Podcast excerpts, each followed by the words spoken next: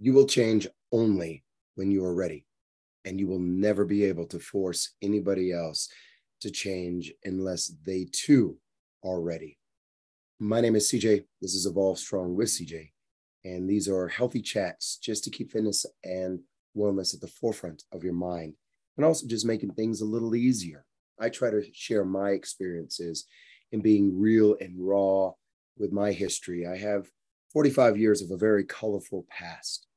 And the last 15 years, I've dedicated myself in my passion of helping others because I believe very strongly that I get more out of what I do um, than I think most of my clients do.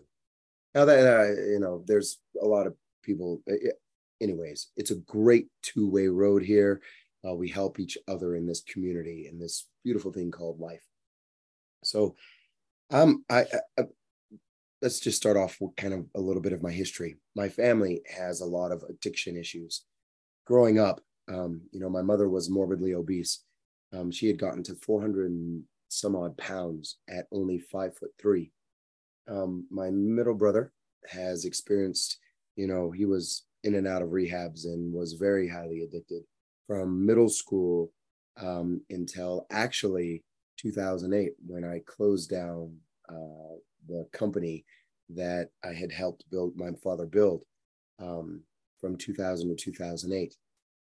And the reason that he was still addicted to drugs is because uh, we afforded his house, we afforded all the stuff that he he needed to live with. He kept coming back for work, and you know, so we uh, allowed him his lifestyle. Um, so I understand how, um, if someone, and especially with the power of addiction and habit, um, that until someone actually is ready to change themselves, we can never um, change their perspective on things at all. They're going to either have to hit complete rock bottom. Uh, they're going to have to probably just be on their own in order to get their shit together. Um, a lot of times I see when individuals come into my facility is that, um, you know, they've hit a point where they, you know, they, they're on the, the, the doctor has said that if you don't do something, you're going to die within a year. They have had a heart attack. They, you know, they've been dumped by their significant other. I'm just being very real. They're at a point where, you know, they're trying to get back out in the market, but then they just, there's something that happens internally that the pain of their current circumstances outweighs, excuse me, let's, let's, let's, let me rephrase this. Then let me be very clear that the pain of change now is less than the pain of being where they're currently at. Right. So this is an interesting conversation when most of the individuals that I deal with today, whether uh, you know, I know that some of us belong to groups and we want to get challenged, and you know, there are just different things that we that that I I'm able to touch with. But the individuals that really want to change, they're at a point where they're going to change themselves. I don't have to go out and I don't have to preach. They're just they they come searching because they know they're at a juncture in life to where if their pain of staying where they're currently at is going to get worse or is greater than the pain of change. So when we ourselves try to change someone else or push someone to a point where they're not ready, it's it's fruitless, guys. It truly is fruitless. I don't want to say, come on. Uh, so my mom used to always, always, always rag on my dad because my dad was the enabler in the family, especially for my brother and my mom. Um, just to be very real, you know, my dad allowed not allowed. I can't say this. My dad supported my mother when she got over 200, when she got over 300 pounds, when she got over 400 pounds. He continued to love her. When my brother was continually with the drugs, he supported that as well. I mean, he and I used to hate it because I had was had to go to these art counselings and all kinds of weird stuff when I was a little kid because you know it destroyed our family. There was a lot of chaos in my family because of the, the drugs that were used.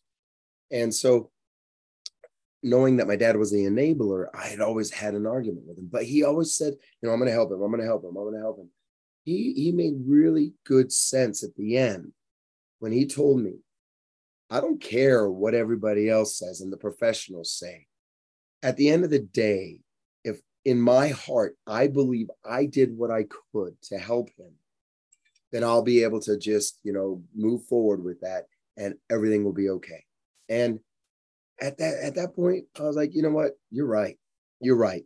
You are very right. You may be killing him, but at the end of the day, in your heart, if you feel like you've done good, there it is. All right. So I get it. I understand that you want to try to help and change others, but if they're not ready, don't worry about it. Um, second thing with this kind of conversation, guys, is, and this is including you, if you're not ready to change, I, I can't help you. I mean, if you're not, if you hear these things, I'm hoping that you know these will give you little inklings and little will light a spark so that it will begin to light a fire in you for change.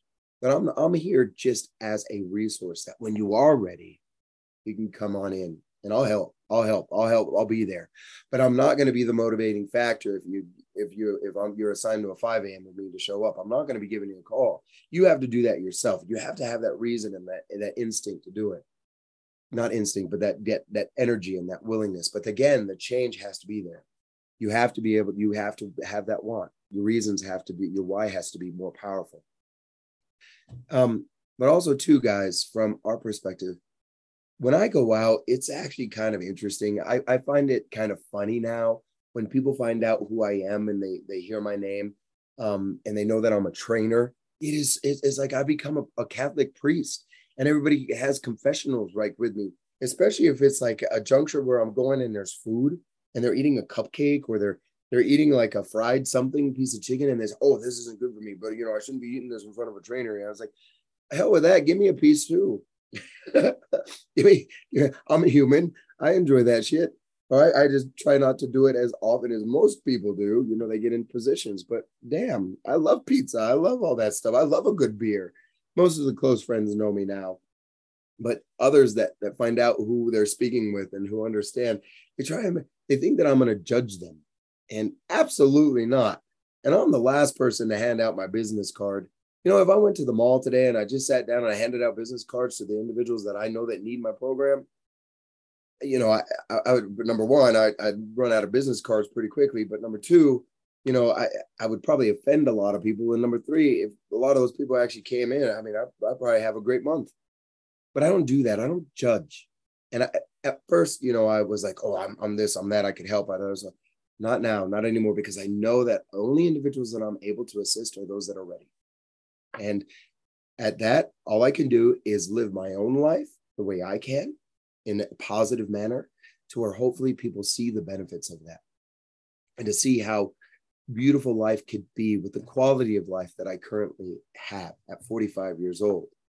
You know, I I'm I with all of the pomp and circumstance and all the craziness and all the the covids and all the ups and downs and business failures and all this stuff, I still have been able to maintain my health. I almost lost it in 2008. I almost lost it. I almost lost, I mean, I lost all my financial stuff and all that and actually a couple times during during evolve i've almost lost everything too but i've always maintained my health during evolve at least that's the big part and i believe that's the cornerstone of life itself and if i could live my life the way um, that i am and i could show people at 45 i could pretty much do whatever the hell i want yeah i have aches and pains and i probably have lots of time recovering but i live my life to a point to where you know, if I if I want to if I want to go on a triathlon, if I want to run a marathon, I don't, I don't never want to do that shit at all.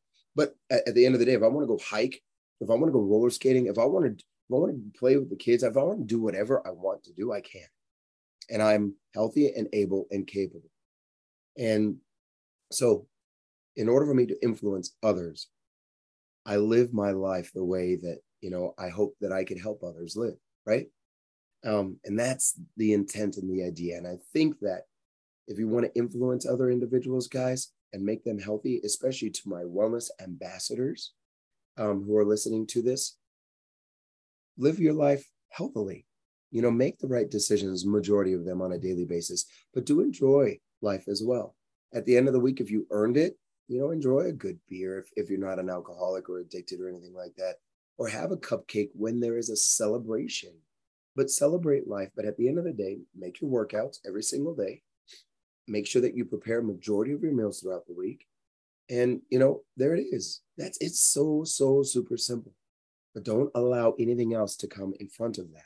And then when you start looking and feeling healthy and have that energy and that vibrancy of life, that is where others will be able to see and say, hey, I may want a taste of that.